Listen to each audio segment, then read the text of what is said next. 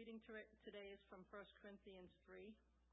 But I, brothers, could not address you as spiritual people, but not as people of the flesh. Sorry, let me start that again. But I, brothers, could not address you as spiritual people, but as people of the flesh, as infants in Christ. I fed you with milk, not solid food, for you were not ready for it. And even now you are not ready, for you are still of the flesh. For while there is jealousy and strife among you, are you not of the flesh and behaving only in a human way? For when one says, I follow Paul, and another, I follow Apollos, are you not being merely human? What then is Apollos? What is Paul? Servants through whom you believed, as the Lord assigned to each. I planted, Apollos watered, but God gave the growth. So neither he who plants nor he who waters is anything, but only God who gives the growth. He who plants and he who waters are one, and each will receive his wages according to his labor. For we are God's fellow workers. You are God's field, God's building. According to the grace of God given to me, like a skilled master builder, I laid a foundation, and someone else is building upon it. Let each one take care how he builds upon it. For no one can lay a foundation other than that which is laid, which is Jesus Christ.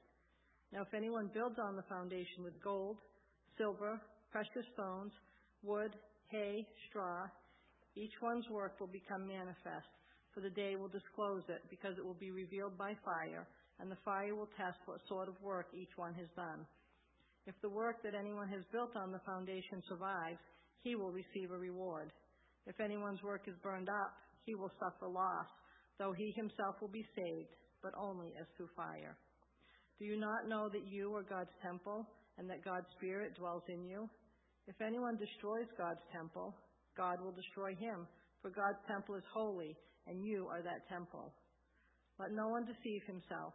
If anyone among you thinks that he is wise in this age, let him become a fool that he may become wise. For the wisdom of this world is folly with God. For it is written, He catches the wise in their craftiness. And again, the Lord knows the thoughts of the wise, that they are futile.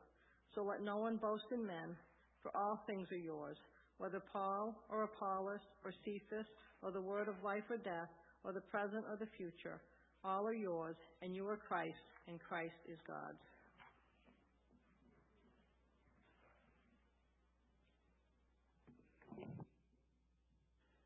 Thank you, Connie. I'd just like to offer a brief word before today's sermon to address my brief words before last Sunday's sermon. Um, it got back to me that some people were um, were hurt and confused by um, by my comments last week regarding COVID and the challenge to our congregation to not be afraid. Now, friends, we've been walking together through COVID for almost three years now, and we're weary, aren't we? We're on edge. Now, last week before the sermon, I wasn't trying to make policy statements. I hope to offer you a pastoral encouragement in a season that has been discouraging. And I'd hoped that my words would be a rallying call not to give up in the midst of a season that feels like lots and lots of setback. Because I don't know about you, but sometimes I'm tempted to give into my own fears and just give up. So I just need you to please believe I did not mean in any way to malign, impugn, or condemn anyone and their choices. I said then and I say now be wise. Wise doesn't necessarily mean fearful. You may need to choose to stay home if you have pre existing conditions, if you're in contact with vulnerable populations. Those things are not fearful. But we want to be wise and not fearful. And, friends, the thing that frightens me most about COVID is that it doesn't just separate us physically, fear ultimately separates us relationally. It separates us from one another. It causes us to become suspicious and to accuse and to refuse the benefit of the doubt. It causes us not to speak directly with one another to clarify or understand. Fear will ultimately divide us. So I stand by my comments last week. Chestnut Street, do not be afraid. Gathered or scattered, masked or unmasked, vaxxed or unvaxxed, vulnerable or invulnerable, Chestnut Street family, do not be afraid. We have been, and we continue to be in this together. And by God's grace, we're going to come out the other side of this together. And so as we journey, let's be wise and let's not be afraid. Okay, enough getting myself in trouble again this week. On to the important stuff, today's text. 1 Corinthians chapter 3, which Connie just read for us. Thank you, Connie. And friends, we can sum up Paul's words here in 1 Corinthians 3 by saying, grow up. Paul's message in this chapter is grow up. And specifically, Paul's words here follow three general movements grow up, build up, wise up. Grow up, build up, wise up. And in fact, if you're taking notes, you can even write down grow up verses 1 through 9, build up verses 10 through 17, and wise up verses 18 through 23. And even if you're not taking notes, I hope you're following in your own Bible, um, or if you want, in the Pew Bibles, it's on page 1132 of the Pew Bibles, so that you can follow along and see Paul's thought as we move through 1 Corinthians chapter 3. Now, now Paul tells the church to grow up, and he's really not subtle. Paul's not known for his subtlety when you read through his letters, and he's not subtle here. Look at verses 1 through 3. I, but I, brothers and sisters, could not address you as spiritual people, but as people of the flesh, as infants in Christ. I fed you with milk, not solid food, for you were not ready for it. And even now you're not yet ready, for you are still of the flesh. I mean, Paul's not subtle. He basically says, hey, listen, you guys are a bunch of big babies. You're mere infants in Christ. He says to the Corinthians, You're not acting like spiritual people, but people of the flesh. So, what does that mean? People of the flesh. You know, even if you don't know what the, that sentence or that statement itself means, you can, you can see from the structure that he's setting up a contrast. In verse 1, he's contrasting spiritual people with people of the flesh. So even if you don't immediately understand what that means, we can see that it's being set up as kind of the opposite of, or at least opposed to, being spiritual. Being of the flesh, being of the spirit. He's setting them up against one another. And if we did a survey of all of Paul's other letters, we would find that whenever he uses this term, the flesh, he's usually referring to our human nature without Jesus. To our natural human nature without Jesus. Those who are in the flesh are those who are led by their natural sin twisted desires, and thus there are behaviors that result. And Paul is criticizing the church in Corinth. He's saying, You guys apparently are people of the flesh and not people of the spirit. Because remember, last Sunday we learned about spiritual people. We talked about getting spiritual. And we're not going to play my little song again like we did last week. But the call was to get spiritual. And spiritual doesn't mean what the world today talks about as spiritual. I'm spiritual but not religious. That's what the world today says. Biblically, spiritual means of and in and led by the Spirit of God. And Paul says, Church in Corinth, you're clearly not spiritual people, people of the Spirit. You're a bunch of big babies. You're infants in Christ. And I can tell because your lives are producing the fruit of the flesh and not the fruit of the Spirit within. Because my life is producing fruit. And your life is producing fruit. All of our lives are producing some sort of fruit. And Paul says to the church in Corinth and the church in Camden, look at the type of fruit that your life is producing. I mean, we know this from nature, don't we? Apple trees produce apples. Orange trees produce orange. Trees produce fruit according to their kind. And Paul says to the church in Corinth and the church in Camden today, what kind of fruit is the tree producing? What kind of fruit is your life producing? Last Sunday, we read about spiritual fruit, the, the, the, fruit when the Holy Spirit is at work in your life. And we read Galatians chapter 5, verses 22 and 23, where it says, The fruit of the Spirit is love and joy, peace and patience, kindness, goodness and faithfulness, gentleness and self control. But Paul says when, when, you're spiritual people, when you're, you're people of the Spirit and the Spirit is within, what's produced, the fruit that's produced are these type of attitudes and actions, love and joy and peace and patience and all the like. But if you're not a spiritual person, then you're a person who's led by your natural desires, by your flesh. And in Galatians 5, he gives another list. If those, what we just read, were the fruit of a, a life controlled by the Spirit, what about a life that's led by the flesh, by the natural desires that we have? And we see in Galatians 5, verses 19 through 21, he gives us a list of this fruit.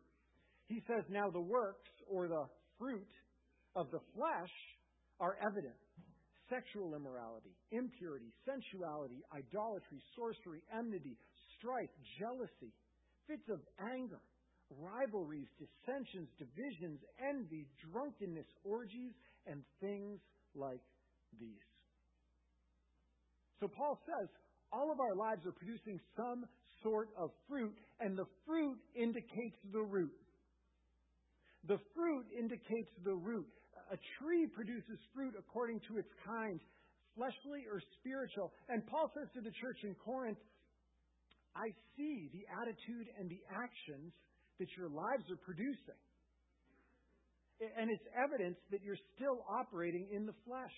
You're operating in your old, natural, sin twisted desires. You're not operating in the Spirit. You're merely infants in Christ. So it's time to grow up. It's time to grow up, church. And in fact, Paul even identifies exactly what he's seeing in verses 3 and 4. He says, While there is jealousy and strife among you, are you not of the flesh and behaving only in a human way? For when one says, I follow Paul, and another, I follow Apollos, are you not merely human or fleshly?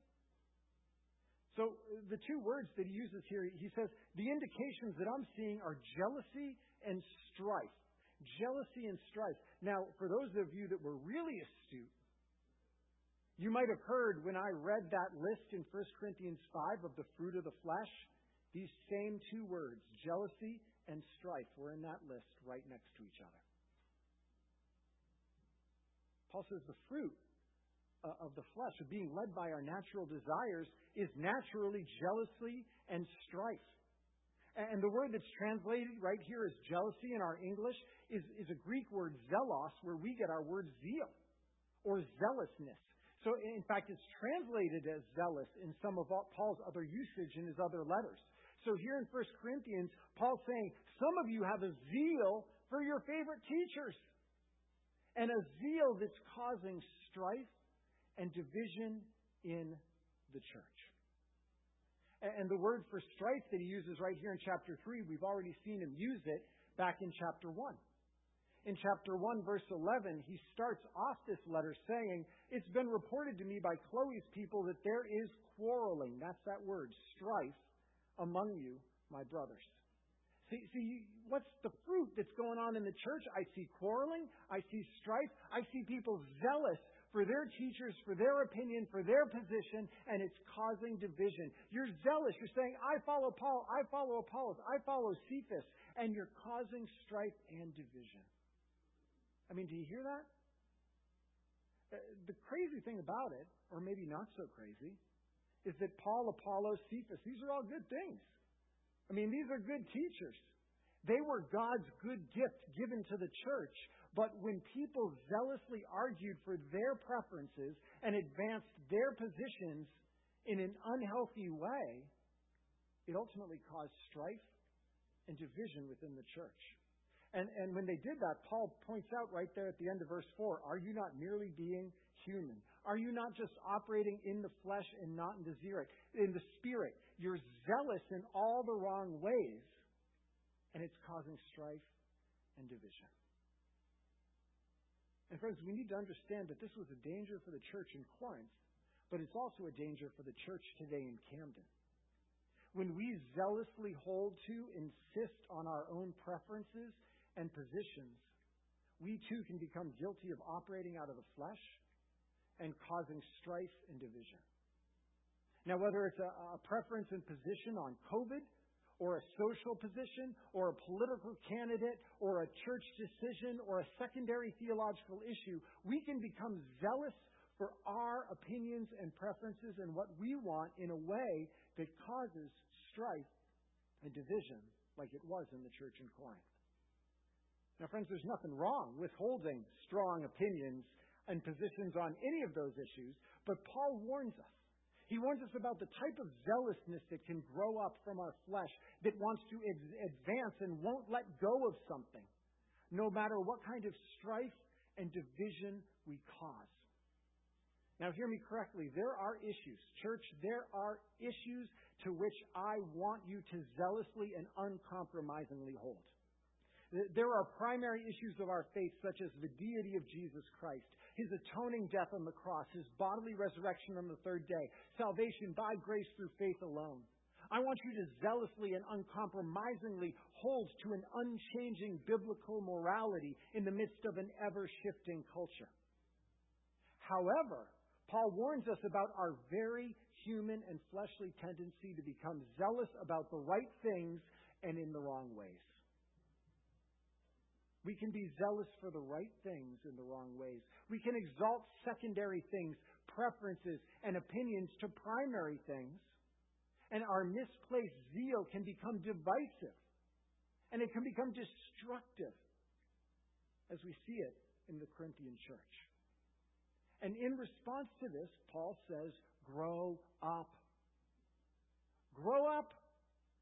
You are to be a spiritual people, not led by the zealousness that comes out of your flesh to be proven right, not out of the zealousness of your flesh that wants to get your own way, not out of the zealousness of your flesh that wants to promote your own opinion. Grow up into spiritual people led by the Spirit.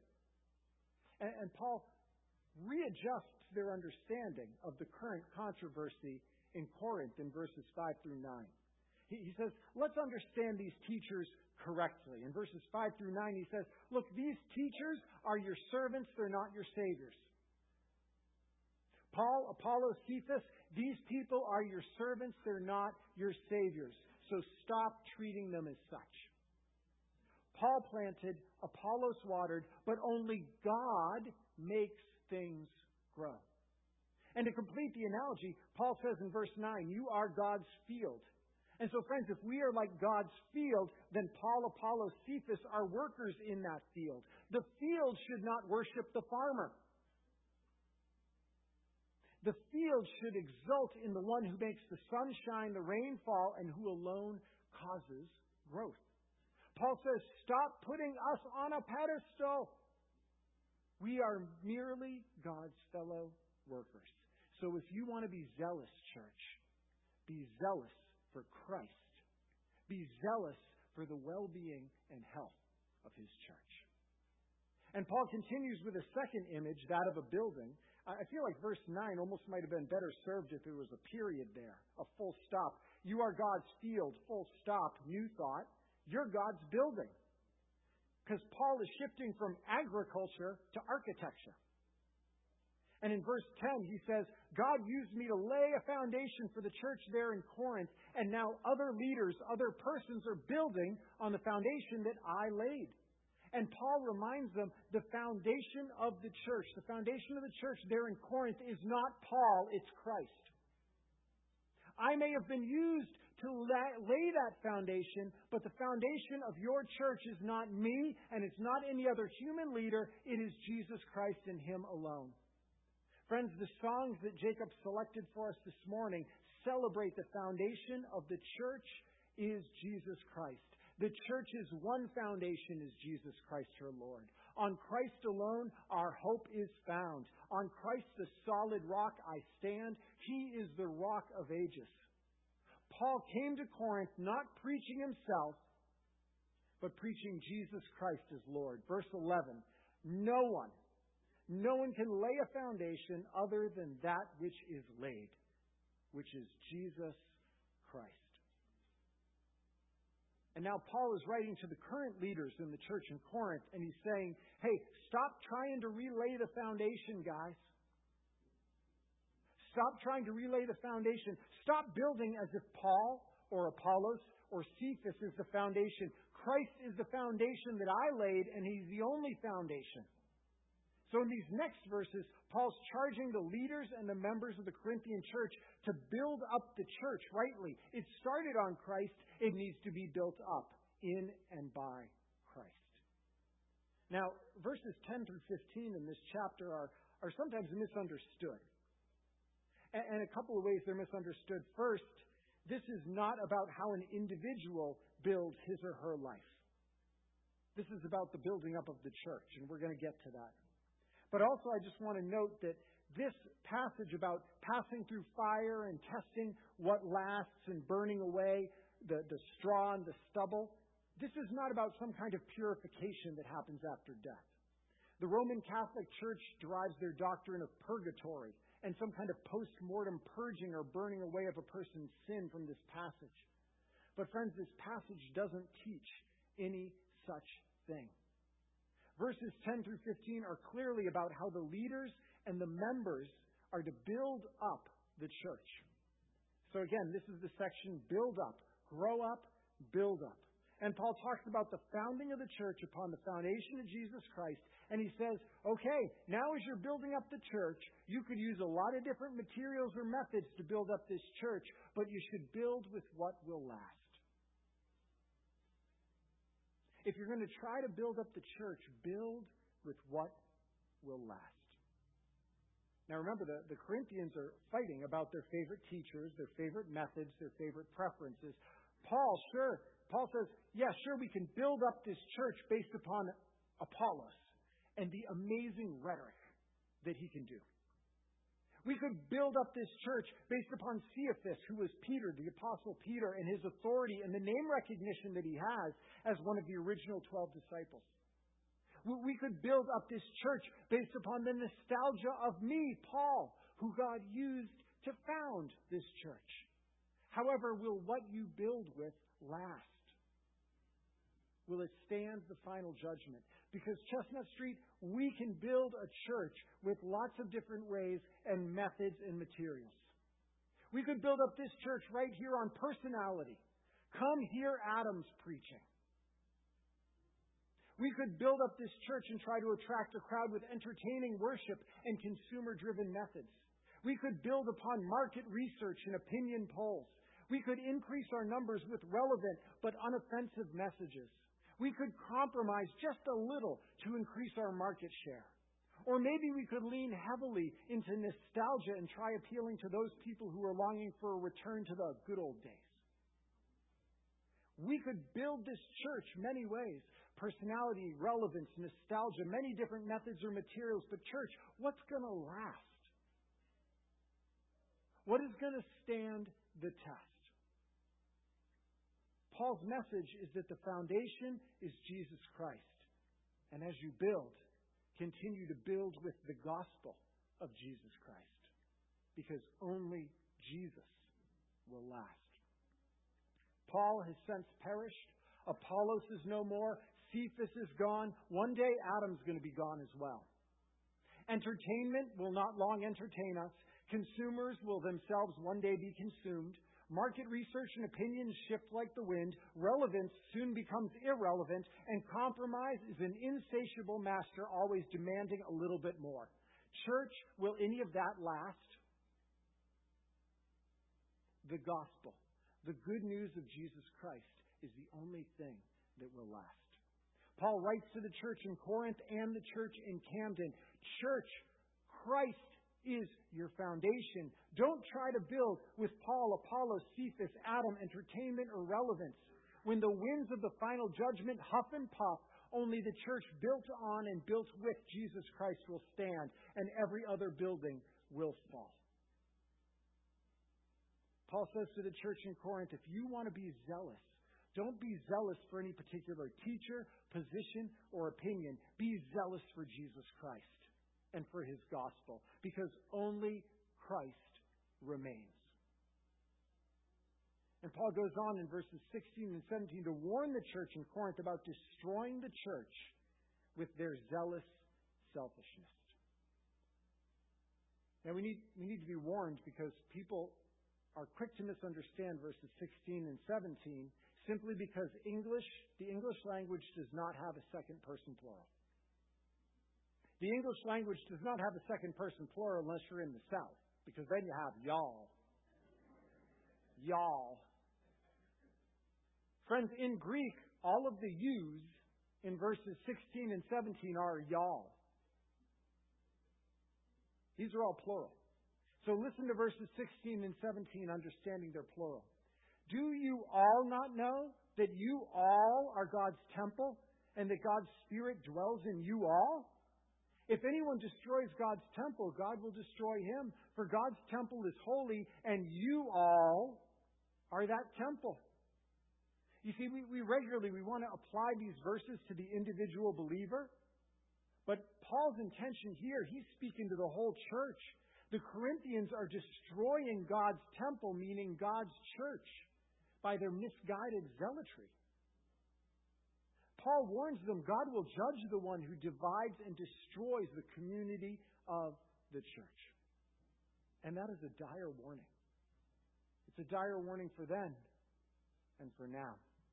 Because when I exalt my issues, my preferences, my opinions zealously in a way that causes strife and division, when I come to worship my idea of church over the reality of the church, when I try to zealously and forcefully build the church according to me and my preferences, I am in danger of no longer building, but becoming a destroyer of the church. The German pastor and theologian Dietrich Bonhoeffer wrote about our human tendency to do this in a little book he wrote called Life Together. A wonderful, amazing little book. Bonhoeffer writes and he says, Those who love their dream, their idea of Christian community, more than the Christian community itself, become destroyers of that Christian community, even though their personal intentions may be ever so honest, earnest, and sacrificial. He warns, he says, when we love our dreams and our ideas of church, when we hold to our opinions and preferences instead of learning to love the real community that's in front of us, we are in danger of becoming destroyers of that community. And Bonhoeffer goes on and he says, God hates this kind of wishful dreaming because it makes the dreamer proud and pretentious. Proud and pretentious. Doesn't that describe what's going on in Corinth? Doesn't that describe what too often goes on in our own hearts and our own lives? People zealously and proudly advancing their teacher, their idea, their preference, their wisdom. Friends, such wisdom is worldly, fleshly, and destructive. So Paul charges the church in Corinth and the church in Camden grow up, build up, and he concludes by saying, wise up. Wise up, verses 18 through 23. He returns to the theme that we've heard over and over again so far in Corinthians, haven't we? The wisdom of God versus the so called wisdom of this world.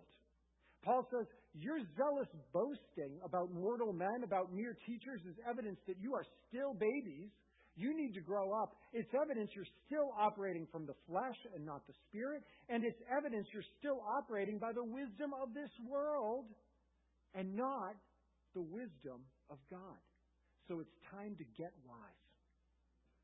Grow up, build up, get wise.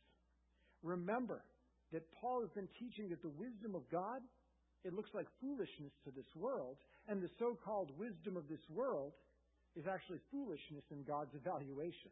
So Paul says, stop trying to build the church according to the world's wisdom. Verse 18, he says, Let no one deceive himself. If anyone among you think that he's wise in this age, let him become a fool, that he may become wise becoming a fool in the eyes of this world by embracing the very wisdom of God. Church, we, we need to understand things from God's perspective. In the world's eyes, teachers like Paul, Apollos, Cephas might be wise, appealing, and impressive, but ultimately, friends, we need to put them where they belong. They're servants of the church. See, Paul concludes by saying, Church, Paul, Apollos, Cephas, these teachers, you don't serve them, they serve you. They aren't your saviors, they're your servants. That's what he's saying in verses 21 through 23. He says, Let no one boast in men, for all things are yours, whether Paul or Apollos or Cephas, or the world, or life or death, or the present or the future, all are yours, and you are Christ's, and Christ is God's. So what's he saying? He says, Church, God has given you these teachers. He gave you Paul. He gave you Apollos. He gave you Cephas, all for your benefit. Church, God's given you this world. God has given you life. God has given you this day, the present, and if you get tomorrow, God gives you the future too. All these things are yours, church. They're given to you by God for your benefit. So stop exalting the gifts over the giver. Stop exalting the gifts over the giver. The wisdom of God understands that Paul, Apollos, Cephas are rightly gifts from and servants of God. So don't be unwise, boasting in the gifts. Wise up and boast in Christ and in Christ alone. And so, church, looking at this, how do we need to grow up? How do you need to grow up? Where do you see the, the fruit of the old life, of the flesh, rather than the fruit of the Spirit being produced in your life? Do your actions and your attitudes build up the church? Are there ways that your, your zealousness over a secondary issue or your position or your opinion or your preferences have, have caused you to unnecessarily be part of division and strife? How do you and I need to wise up? How, how does our perspective need to still be changed so that we see and we understand people and situations not from our perspective, but from God's perspective? How, are you still influenced by the world's so called wisdom? on people and, and situations and decisions. Paul continues to challenge the church in Corinth and challenge us, the church in Camden. By what wisdom are you going to live? Grow up, wise up, so that Christ might use us to build up his church and to advance his kingdom now and here that he might receive glory forevermore. Let's pray together. Father, help us. Help us to wise up. Help us to grow up and use us to build up. For we want to see your church built. We want to see your kingdom come, your will be done on earth as it is in heaven. We want to see men, women, and children reached with the gospel of Jesus Christ, lives transformed, the captives set free, the blind given sight, the lame dancing, the mute singing for joy. Father, we want to be part of it. So here we are. Help us in your spirit to grow up, to wise up, and use us to build up for your name's sake. And for your glory we pray. Amen. If the elders would come forward.